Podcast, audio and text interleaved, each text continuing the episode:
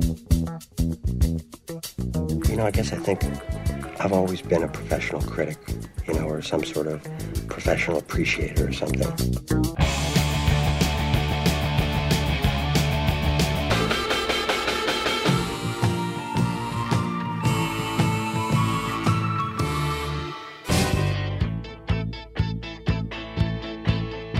This is serious business here, man. Putting on a great show is the most important thing you can do. One great rock show can change the world. Live at the Apollo transformed James Brown from king of the Chitlin Circuit to the godfather of soul. I'm Greg Kot. And I'm Jim DeRogatis. As the hit movie tells fans to get on up, we dissect James Brown's classic album with writer R.J. Smith. And later we'll review new records by the New Pornographers and FKA Twigs. That's all coming up on Sound Opinions. This is Sound Opinions.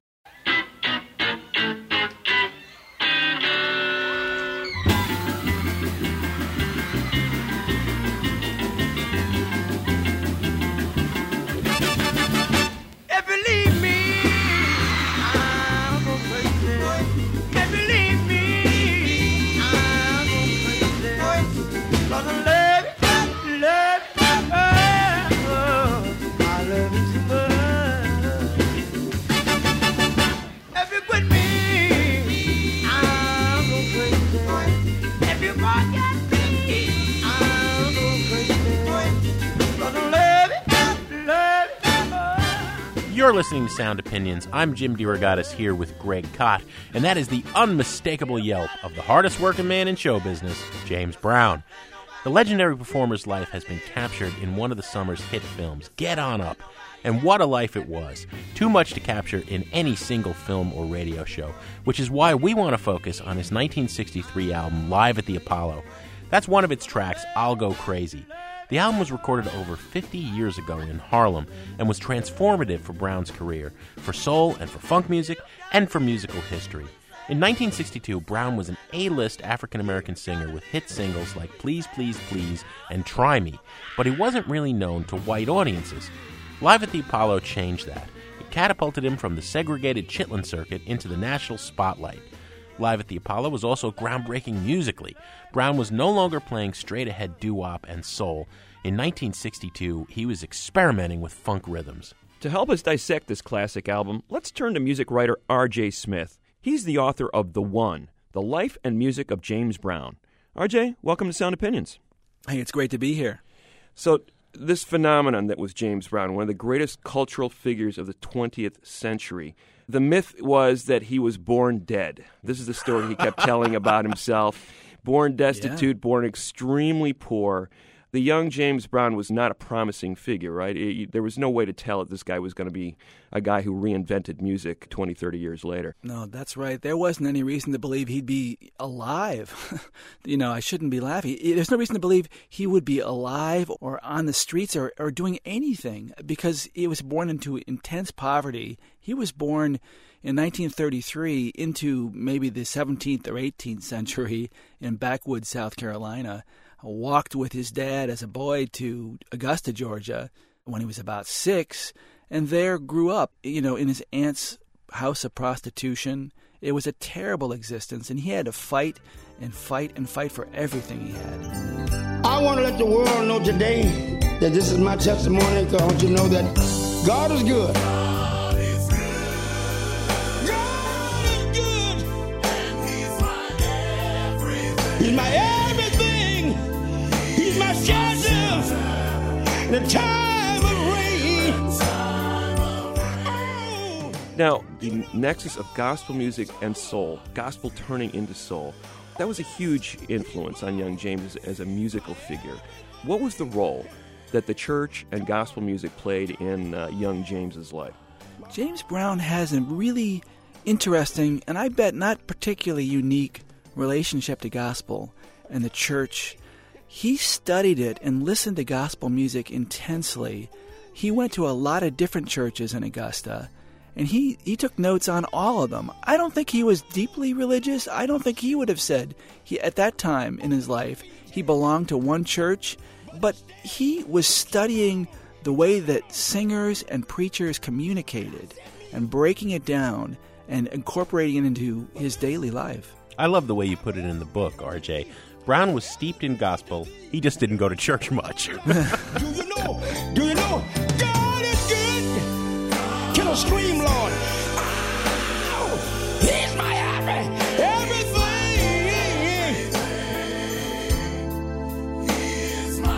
He's my shepherd. And the time So, gospel music's in the air. He uh, obviously loves it in many ways, the delivery. He studied the mannerisms. What about the flamboyance? There was a lot of different influences coming in, into that as well the hairstyle and the way he presented himself to the public on stage. Oh, yeah. To backtrack for a second about studying, James Brown, he grew up in an abusive household where his dad was violent. Uh, in his Aunt Honey's brothel, there were lots of violent people. And he had that classic abused child's ability to gauge the emotional weather of the room around him. And that's something that would come in very handy later on as a performer. Gather clap your hands. Come on. Listen to.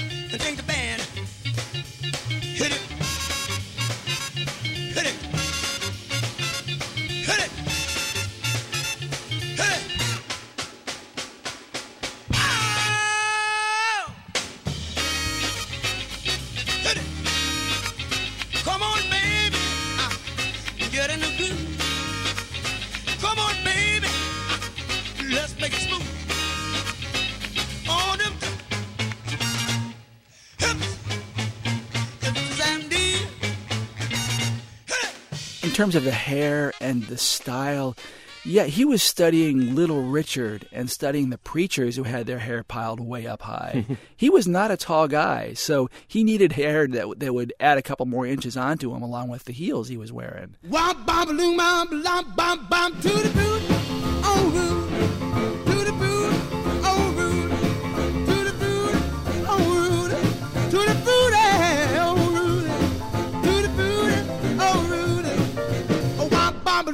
bom bom. I got a girl named Sue.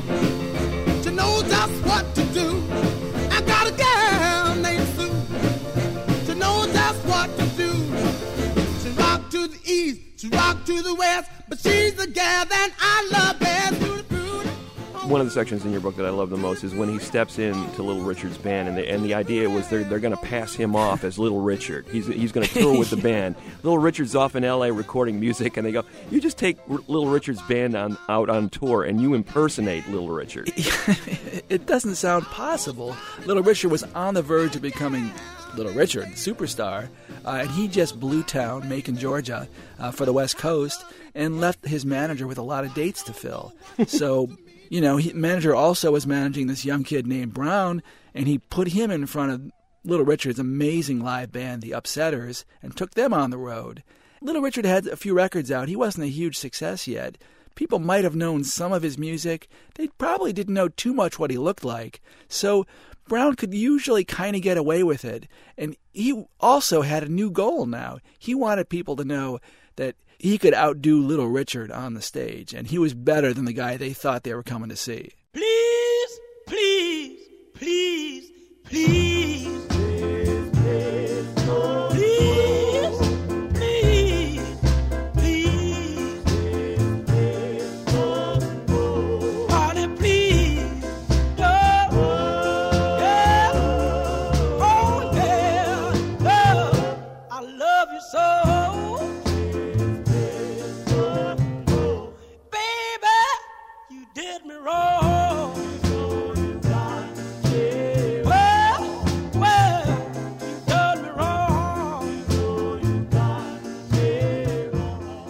talk about the band a lot in the book, RJ, and a series of bands. This Chitlin Circuit training that they went hmm. through was a huge part of that. So, you know, you go from 56 when he has his first major hit, Please, Please, Please, to the Apollo show in 62. There was a lot of training in between that, getting that band up to shape, getting that show together, right? Oh yeah. I mean, it was about the live show for James Brown. You know, he loved having hits. He needed them to just to keep on the road, but he wasn't making a lot of money from the hits. The hits, the records tended to be like calling cards. You know, you could get to the next town if there was a new song that the audience wanted to hear. You might be the one show they were going to hear that weekend, that week, that month. People with not a lot of disposable income you know, you better have a new show. You better show them something you didn't have the last time you were in town. So that was the Chitlin circuit. You had to perform, you had to have new material, you had to really be theatrical on the stage. You know, RJ, the Chitlin venues tend to get romanticized from this point in time. Mm. Tell us, though, what were these places that he was playing really like? What they smell like? What they taste like? Oh, well, the Apollo Theater was not the Chitlin Circuit. The Chitlin Circuit were uh, tin shacks, they were tobacco barns, they might have been swimming pools that had been drained out and they had a bandstand put in at the deep end. they were any place that uh, had some room that was allowed to have black people gather in public to, to hear some entertainment. In the South, that's a big deal, not easy to come by. They were fly by night, you know, desperate places and, and fire traps. They were mm. not uh, picnic spots and Harlem's Apollo Theater in 62 when Brown got there?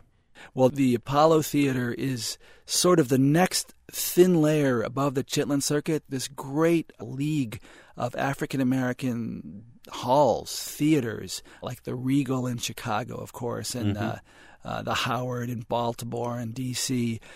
The Apollo was the crown jewel. The Apollo is a beautiful building and still is today. And it was the place that somebody like James Brown or Ray Charles or Mary Wells just aspired to, to headline at. I said I feel alright. I want to know do all of you over here feel alright? I want to know do all of you over here feel alright?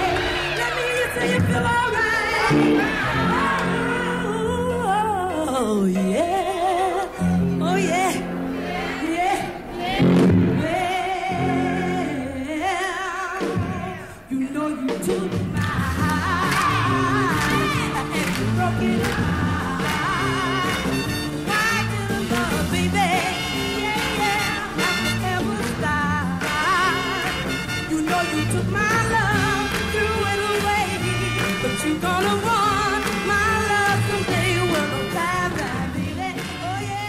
Now, how did he get to the point where he could headline the Apollo? We're talking about 1,500 people, series of shows.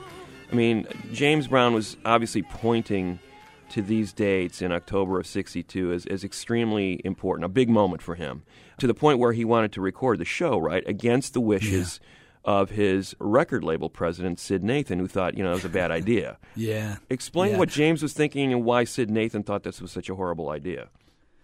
James saw really clearly, well, he always wanted to be huge. He wanted to be, you know, Sinatra or Gary Cooper big. He wanted to be in the movies. He wanted to be everywhere. Now, wait a minute. You bring up an interesting subject. Your birthplace was Augusta, Georgia. Augusta, Georgia. You went back there and bought the radio station. Right. Then two more. you fly all over the world in a jet airplane. Oh, wait a minute. All you right. break all the records all over the world. Now, you mean to tell me you'd trade that in and settle down on a farm somewhere? Well, I don't, I don't mean all of it, but maybe some of it. Is there anything you haven't done that you want to do? I'd like to do movies. I'd like to have... So I, I think... Uh, That's your next thing. James also saw clearly that a place like the Apollo Theater was likely to be as good as it got for him, uh, by and large, unless something radical happened, unless he found a way. His show was his art form. The singles were important and great and, and sold the show, brought people into the hall, but his show was his thing. And he believed correctly that if America could hear that show, America would want to hear him. And, and it transformed him from being a list, top of the line African American star playing largely African American venues to being a great American star. Nathan didn't think this was such a hot idea. It wasn't going to work. what, what's the point? Why do you want to record a live album, which was not yeah. all that common at that time? I mean, Syd Nathan didn't really, he was the old school, colorful, loud suited, wide tied, chubby, short white guy with a cigar in his mouth all the time. This is a, a uh you might say, a discussion of how King Record Company is to be run. Unfortunately, you or other people may disagree with me a hundred percent, but somebody has to be the chief, and I am elected as the chief. Singles paid his bills, and he didn't understand why would you put an album out with a bunch of songs that we'd already released as as singles. You know, the, the audience wasn't getting anything new; it was the old stuff they'd already heard. He didn't press a whole lot of albums. Any in any case, he pressed like a thousand or so, and then if those sold, only then could you pry the money from his hands to put out some more. Mm. He was a tight with a buck, like James Brown. So, how does Live at the Apollo finally get released? Mm. So he records this album, and he's got the tape, which he paid for himself to, to, to make, and they take it back to King Records, and, and Syd Nathan still doesn't want to put it out. so James Brown had a couple copies pressed up on his own. When the band was going from town to town, he had DJ friends in every town, and he would slip them a copy of the record, and they'd play it that night or the next night, and people would start to call and say, "We love this. What is this? Where can we get this?" And the DJs started calling up King Records and kind of forced Syd Nathan's hand when when they were saying, "We love this record. We want to play it, but our, but we but it's not out." Mm-hmm. um, that got Syd off his dime and finally got him to release the album. So he had a vision about what the album could do in an era that really wasn't about the album. James Brown said, "No, I, you need to hear my whole thing in this long form." And it sounds like from your research that some of these DJs were in fact playing the entire album on their on their night shifts at these prominent R&B stations around the country. You know the thing about it, it's so seamless. You you you drop the needle down on the beginning of side one, and where do you take it off? You know, there's there's there's very few obvious spots where you can just lift it off and and go into another tune. So uh, you know, it was a great uh, record for DJs to put on when they had to go to the bathroom. It, it was also just, uh, you know, it was a different kind of experience, and it, it changed the radio from being a collection of different kinds of songs and different performers to being a whole lot of James Brown, which James Brown liked a lot.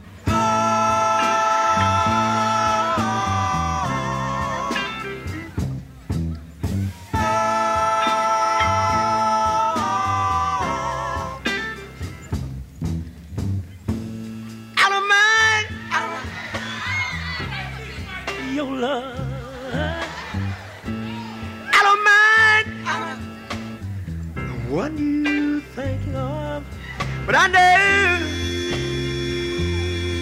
I know love. You gonna miss me. I don't mind. I don't your love sick soul. I don't mind. Don't can't go cold, but I know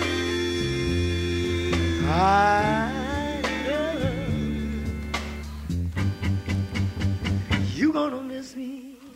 You can listen to our James Brown playlist at beatsmusic.com.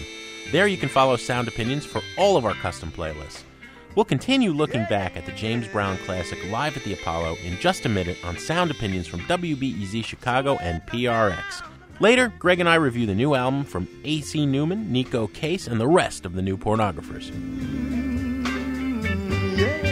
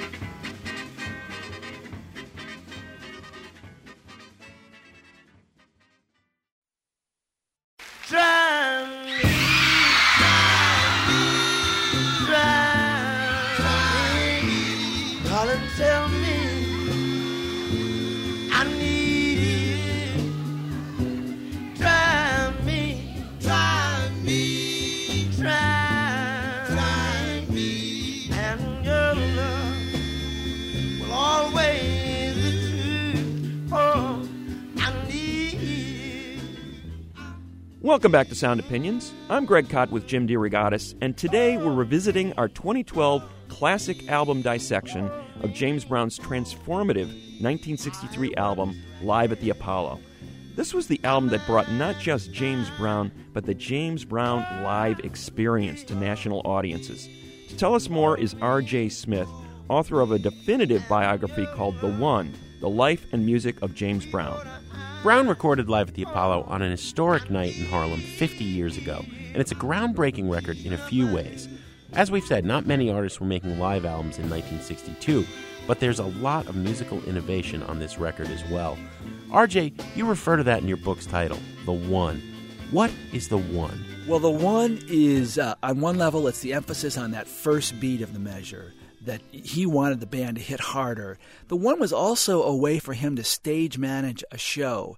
He was making it up as he went along, giving the band constant hand signals or audibles like a quarterback. He was telling them instantly, you know, this song's not working. We got to switch to uh, try try me, or we got to go to a rocker. The ballads aren't playing. So he's constantly sending signals. He's doing things, running from one side to the other, and he's always using that first beat as a way to say, when we change, we're going to change on the one as you'll hear on Live at the Apollo, the beat keeps going. It might slow down, but the beat's still there. And, and the changes tend to happen on that first beat from song to song. It's this amazing symphonic suite or something. Why do you do me like you do? You made me but I feel so sad. You made me and it's driving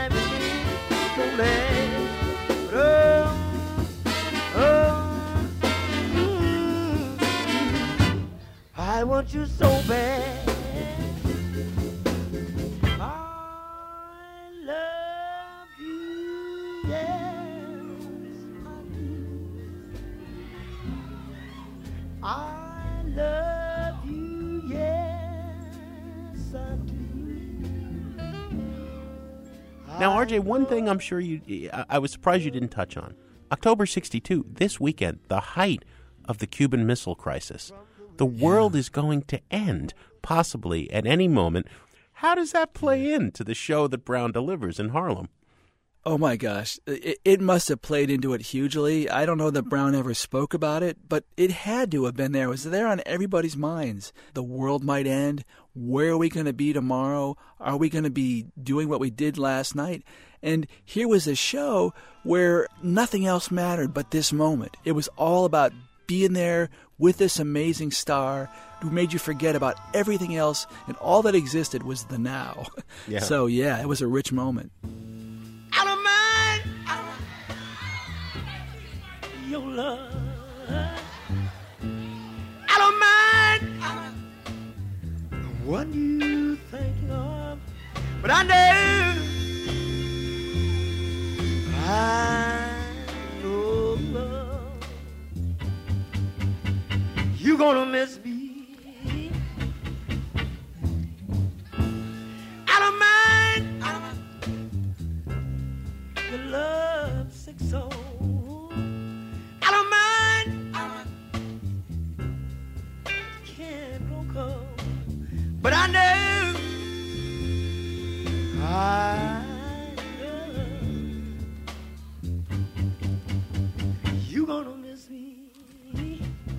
The show itself was just on another level in terms of what was going on in R&B and soul at the time. RJ, describe the differences between what Brown was doing and what everybody else in R&B and soul was doing at the, in 1962. Well, one thing he was doing was when he played the Apollo, he played with his own band. They had a, a fine, show busy classic house band that backed all the other artists and that made them all sound sort of similar, which was good if you were packaging a whole evening of entertainment, but terrible if you were a band leader, a James Brown, and wanted to stand out from the crowd. He had an amazing band. That made a big difference. He just knew how to read an audience and feel what they were feeling and to know what they wanted almost before they, they knew themselves. Now I want you to know I'm not singing a song for myself now. singing a song only for myself now. I'm singing it for you too.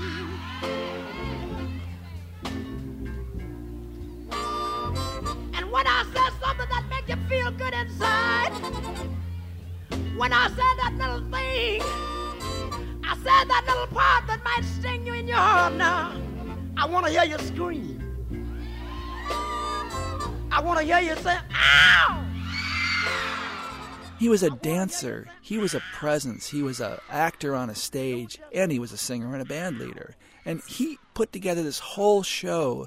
It, it unfolded in real time, and no two shows were alike. Let's go back, RJ, to that word singer. Mm, mm. You wax rhapsodic in the book about the scream. It is an ugly sound, always has been. Brown was throwing ugly all over the Apollo. Mm. I feel so good, I want to scream. I want to scream. I feel just like I want to scream. But What's the magic of that scream? Uh, because a lot of people, you know, it is easy to parody James Brown. Yeah, yeah. And, and as his career goes on and his voice gets more frayed, that, that definitely becomes truer. He never had a beautiful voice. You know what he was great at? He was a short guy. He wasn't an athletic build. He wasn't conventionally handsome. He was amazingly dark skinned for a star, uh, up even on the black circuit. That all these things were unlikely. He knew how to make the hand he was dealt the winning hand. He, he was short like Napoleon was short. didn't didn't Yeah. hold him back. But you know he didn't do it alone. You never hesitate not only to give the drummer some, but to give mm-hmm. everybody in the band some. And you've called Lewis Hamlin, Brown's musical director, the key player on Live at the Apollo. What did he mm. bring to the party? he he really I think was the great unsung hero of, of that night and that record. He was the music director, sort of the band leader. He was the guy that understood the importance of of watching the man as he performed on stage. I don't know that Brown even was consciously saying, "Watch me," because when I dip my shoulder, that means I want you to go into uh, something faster or whatever. He he just did it and expected the band to understand, and he'd find them when they didn't. Well, Hamlin Hamlin was really well versed in the language of James Brown. he communicated what Brown wanted to the rest of the band, and that made him incredibly valuable. You really hear it in that one track, Lost Someone, this Mm. 11 minute song that's really the centerpiece of the album. I, I love someone a million to one. Ten thousand people out of my fire. Someone needs someone. Someone. The only one. Just a someone. Brown isn't just playing the song, he's playing the band, he's playing the audience, I mean, which is responding in kind. That's when you realize this is why he wanted to make a live album. There's no way you can contain what happens in that song in a three minute single. That, that's that's an amazing. You know, it's like 11 minutes, and on the original vinyl, it was the last song on the first side, and it continued on as the first song on the second mm-hmm. side. Mm-hmm. it it is all about him talking to the audience, the audience talking back. There's, as you say, there's amazing call and response. You don't have to tell me, but I believe somebody over here, Lord, someone.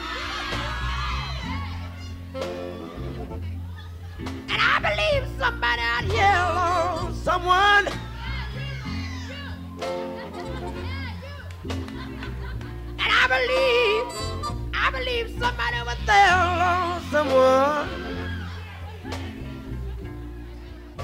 at one moment, you know, in the 11 minutes, the, the bass player kind of wanders off, and then the guitar player wanders off with him. Kind of the chordal underpinnings of the song get a little lost. And Brown just says, uh, he's preaching. And he's preaching. He says, you know, we all get a little lost sometimes. And I've got something I want everybody to understand now. You know we all make mistakes sometimes.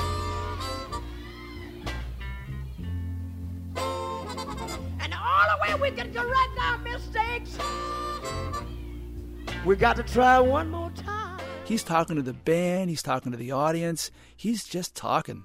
And then he's got these these really tight medleys where he's going from one track to another in no time at all. The changes are incredibly fast and incredibly dexterous.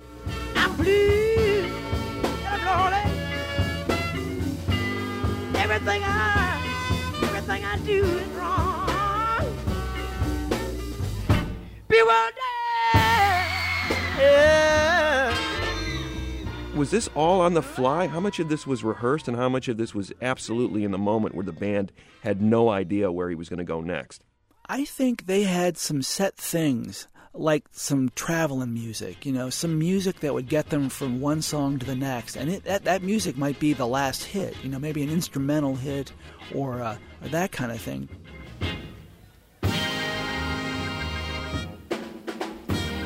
It's also, you know what, it's a little unclear to me.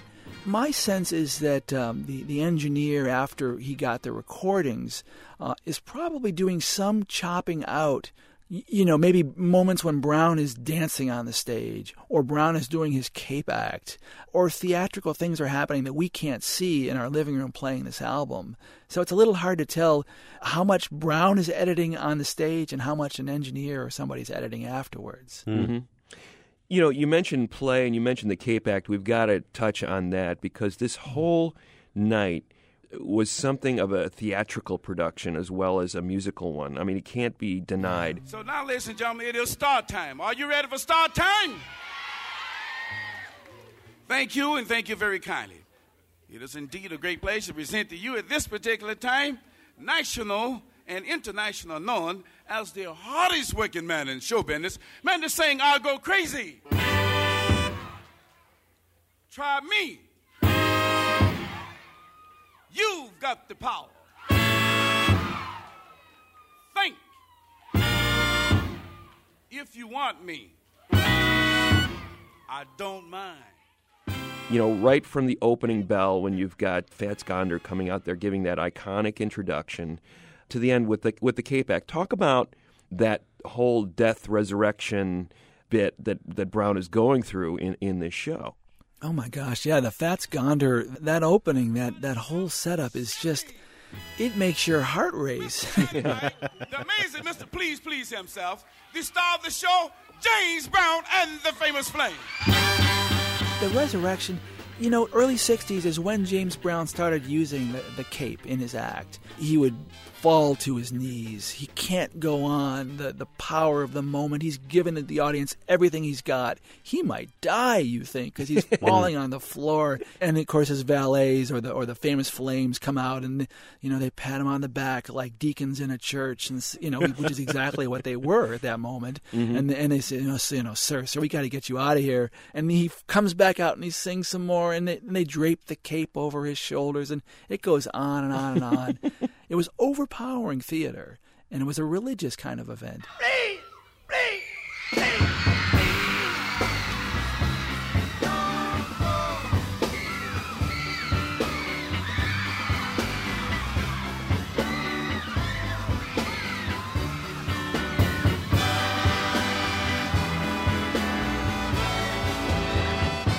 You know, it's interesting to hear where James Brown's music is at this point, RJ. It's not quite funk yet, but you can definitely hear the shape of it starting to take place. You know, it's definitely steeped in the old soul doo wop, the harmony singing that he sang on the street corner in those early tracks that he's playing on this record.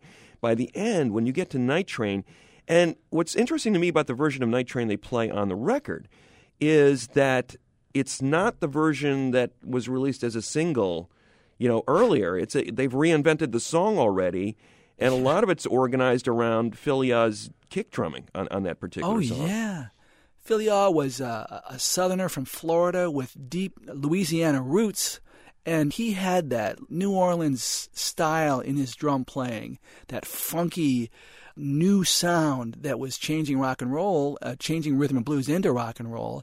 It, it's not that old rhythm and blues shuffle. It's much steadier and faster. The beat's getting divided up to 16th notes, and that kick drum is guiding things. Yeah, it's a whole new language coming coming together, and, and it's fun.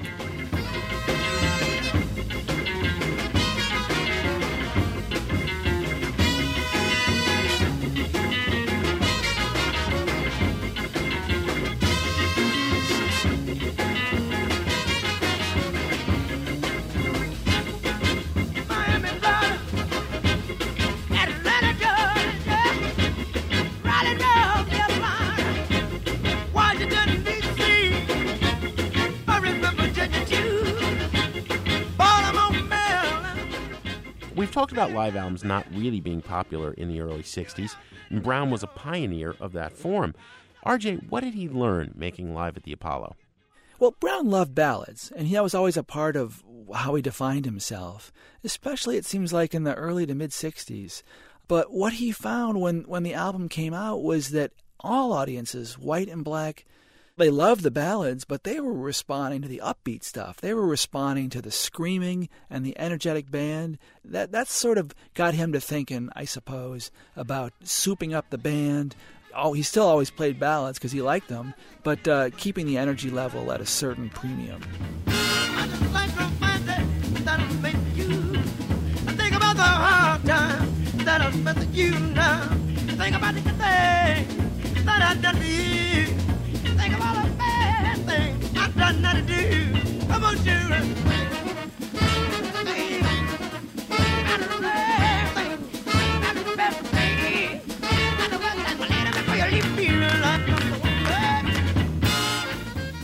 So, RJ, here's this amazing record. It comes out, it lands like an A bomb once people sort of figure out James is sort of reinventing the game.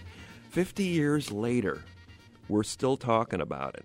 What's its significance in not only James Brown's history as a leading 20th century music figure, but in music history in general? Where does this record sit with 50 years hindsight? Well, I guess I'd give you a two part answer. The first part would be, you know, the, the music writer would say, you know, he invented the live album or really transformed it and made people care about it. For his career, it made him a radio star. You know, the, the record was on the pop charts for like 66 weeks in a row when it finally came out. But on another level, you play that record now and it's still shocking it's not the background. You can't be vacuuming your, your, your living room or doing the dishes or doing homework and listening to this thing. You're in that room screaming with James Brown. It is just an amazing piece of theater that pulls you in and uh, you can't fight it. Well, we could just talk forever with R.J. Smith, but we wanted to focus on the Apollo. It's an incredible book, The One, The Life and Music of James Brown. R.J., thanks so much for talking to Sound Opinions. No, thank you for having me, guys. It's great talking to you.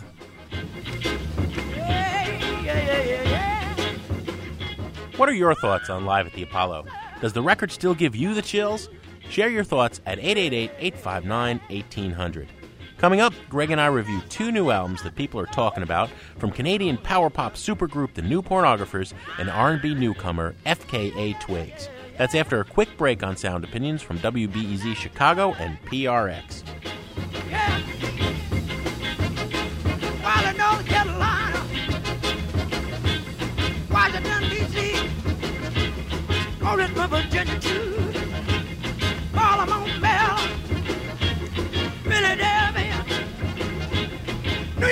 take me home, Boston, Massachusetts, Boston, Massachusetts, and don't forget New Orleans, home of the view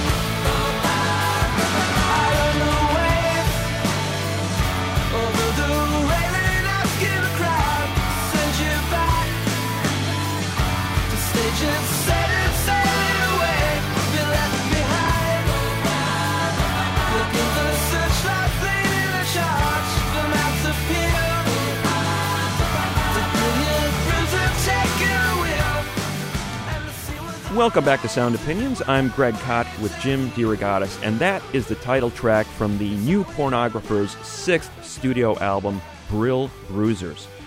The New Pornographers are a Vancouver based band. They were started by a singer, songwriter, musician, Alan Carl Newman, A.C. Newman, in the late 90s. Newman had been hanging around that Vancouver scene in a bunch of indie bands throughout that decade, formed the New Pornographers in 2000, included his friends Neko Case. Nobody really knew who Neko Case was back then. She was a great singer on, that Vancouver scene. And a guy named Dan Bejar, another up and coming songwriter who would go on to form the band Destroyer. Now, Case and Bejar and Newman, in fact, have all gone on to have very successful careers outside of the New Pornographers, but every few years they get together with this group to make an album. The first four New Pornographers albums, in fact, uh, defined indie rock for a lot of people in the 2000s. All four of those records placed in the top 40 of the Village Voice Pazz and Jop poll that particular year. Now they're on album number six, Brill Bruisers. It's their first studio release since 2010. Here's a track from it called Dance Hall Domine from the New Pornographers on Sound Opinions.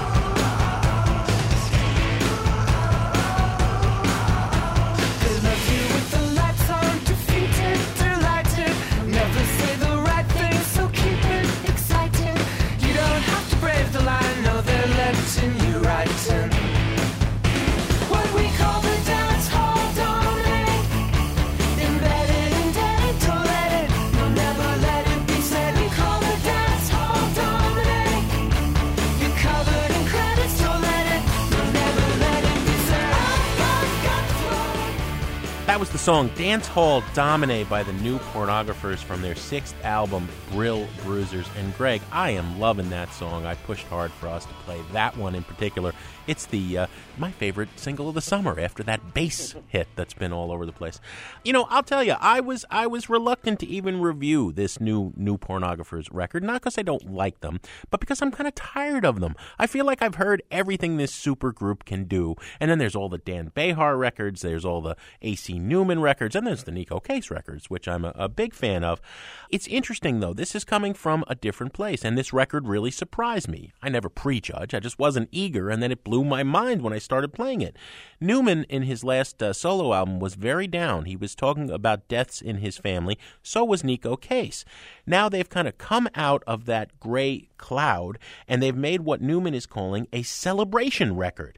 And I think this has some of the finest songs on it, starting with Dance Hall Domine, but also including uh, War on the East Coast, the Bejar song, and Marching Orders. I, I think some of the finest songs they've ever come up with. Now, everybody talks about Neko, everybody talks about Bejar and his kind of Brian Wilson role here, and of course it's AC Newman's band, really. But the MVPs here are Blaine Thurier, who is the filmmaker and cartoonist who, who plays synths, and there are just mo wonderful Moog sounds and vocoders all over this album, and Kathryn Calder, who doesn't get any respect. You know, when you're singing besides Neko Case, right? It's like the Kelly Hogan problem. You're you're, you're singing besides this incredible voice, but I think Kathryn Calder really uh, rises out of the mix here, and it's her voice that's sucking me in on many of the best songs, including Dance Hall Domine. So, from being not very excited about the prospects of a new Pornographers album to absolutely thinking this is maybe my favorite of everything they've done, I'm giving it a big buy it. Well, here's a real rarity, Jim. I actually agree with both of those points you made about this record. Um, the keyboards, especially, are I think the key to this record. I think there's much more emphasis on those keyboards on this record than there, than there has been on any previous New Pornographers record, and I think it's a real positive change for the band. It lends that up tempo, almost dancey vibe that this record has. They've never made a record that is so exuberant, and that's really saying a lot. But there's a, just a surging quality to this music, and the keyboards play a big part of it. And you're absolutely right about Kathryn Calder, really an unsung hero in this band for her multi instrumental abilities and also her harmony vocals, and also, you know, stepping to the fore out front. Uh, she sings, I think, the song of the record with uh, Dan Bejar, born with a sound. You know, I got to love the way Newman shares in this band. He lets the he lets the all of his sidekicks. I mean, there it's basically a democracy of of equals here. The way Newman runs this band, but that song. Born with a Sound. A lot of people have always given Newman and the New Pornographers a little stick because they're they're very oblique in the way they express themselves. It's all about the sound rather than the sense. But I think that song Born with a Sound really conveys uh, what this record was about. I heard a sound in my head, but I couldn't find the words to get it out. Now I know love is the way. Get it out, get it out. It sounds almost sentimental, me saying it out loud, but in the context of the way it's performed in the song, it is a really powerful moment, really expressing that coming out of the darkness feel that this record has. It's a buy it record for me.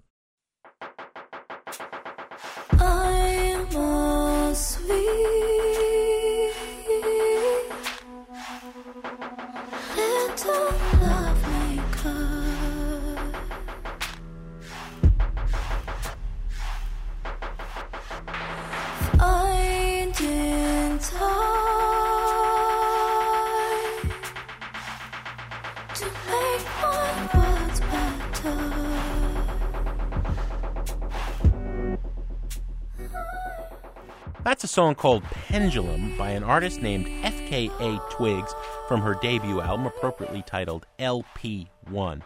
Greg, it's a fascinating backstory for this young woman, born Tahliah Barnett, half Jamaican native of Gloucestershire in the farmlands of England. Surrounded by cows, she grows up, digging the music from a Jamaican youth club and devoting herself to dance. Apparently, a really great ballet dancer early on, moving into the pop realm by the time she's 17, and appearing in videos for songs by Jessie J and Kylie Minogue, among others. But she had a dream to make music of her own. Made an EP in 2012, put it out there on Bandcamp, and it started to get a lot of buzz in the UK. Later, she came with a second EP featuring production work by Kanye West collaborator Arca, and now comes her first full album. Two hit singles already from it in the UK. That song that we bumped with, Pendulum, and the next one I'm going to play. This is called Two Weeks. It's by the artist called FKA Twigs. LP1 is the album on Sound Opinions.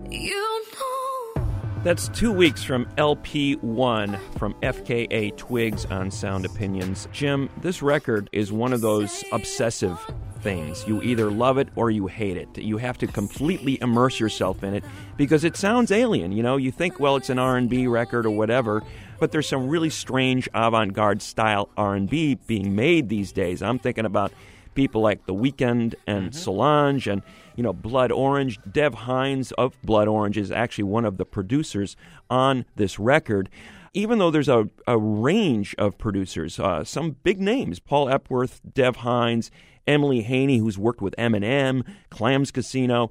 Uh, it sounds very cohesive, mainly because I think FKA Twigs, uh, Tahliah Barnett, had a hand in everything here. She's the co producer, she is the co songwriter on a number of the tracks.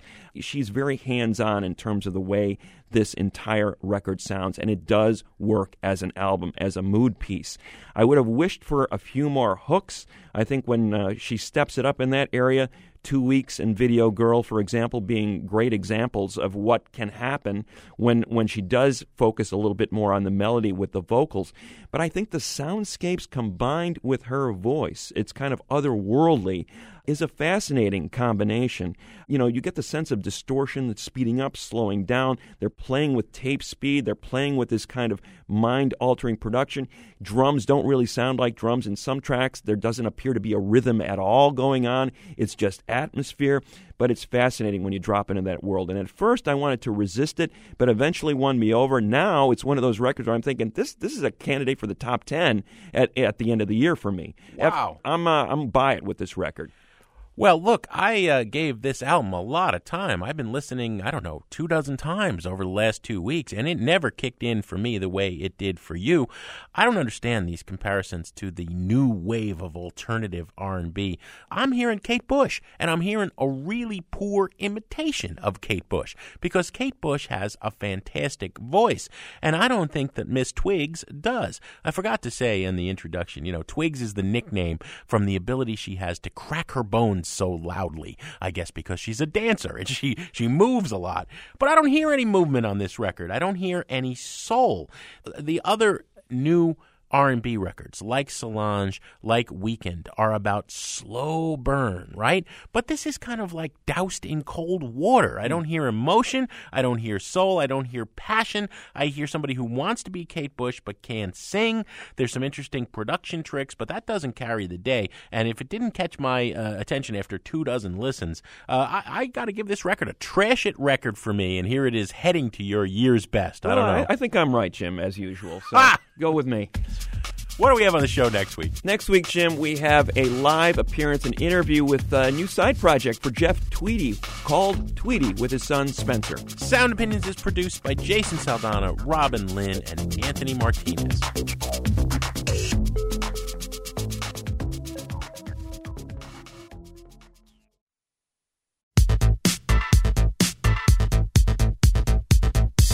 Sound Opinions, everyone's a critic. So give us a call on our hotline, 888 859 1800.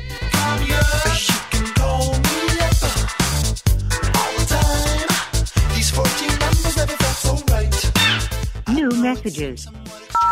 Hi, my name is Sophia Lucenti. I'm calling from Greensboro, North Carolina. I'm calling with regard to a comment in which you said that nowadays it doesn't matter so much what somebody sounds like when their voice is isolated from the rest of the track, making reference to Miley Cyrus and Beyonce.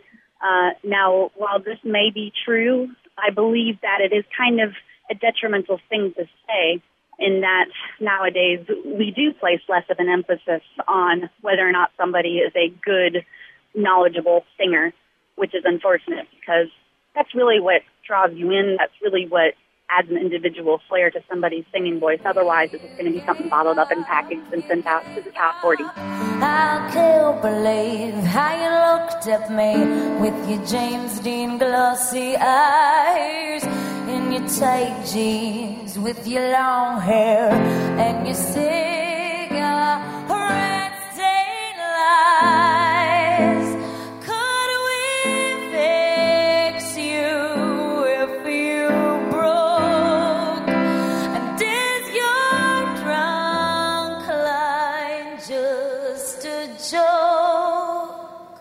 Thank you very much and enjoy listening to your program.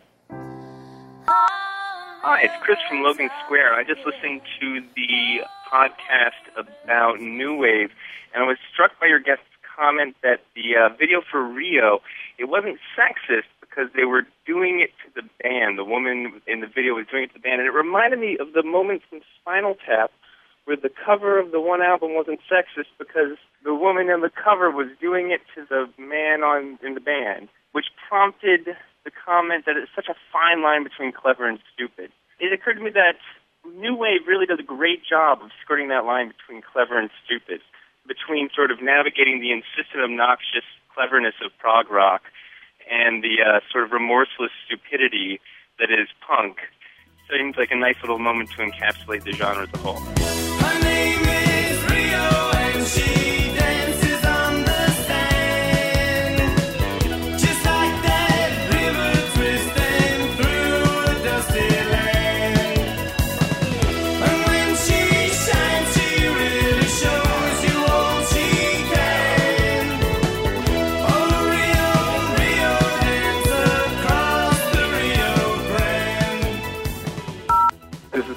Chicago. I just listened to your Labor Day show, and I can't believe you didn't include an artist who has an entire album entitled Labor, ASAP Rock. If you were going to play one song of his, I was really hoping for 9 to 5's anthem. Otherwise, great show. Keep up the good work. Sometimes I laugh at victory, kissing these little question marks. I tend to underestimate my average. Another bastard savage. Someday you'll all eat out of my cold hand, cause every dog has its day, at which point I'll pull it away. Now,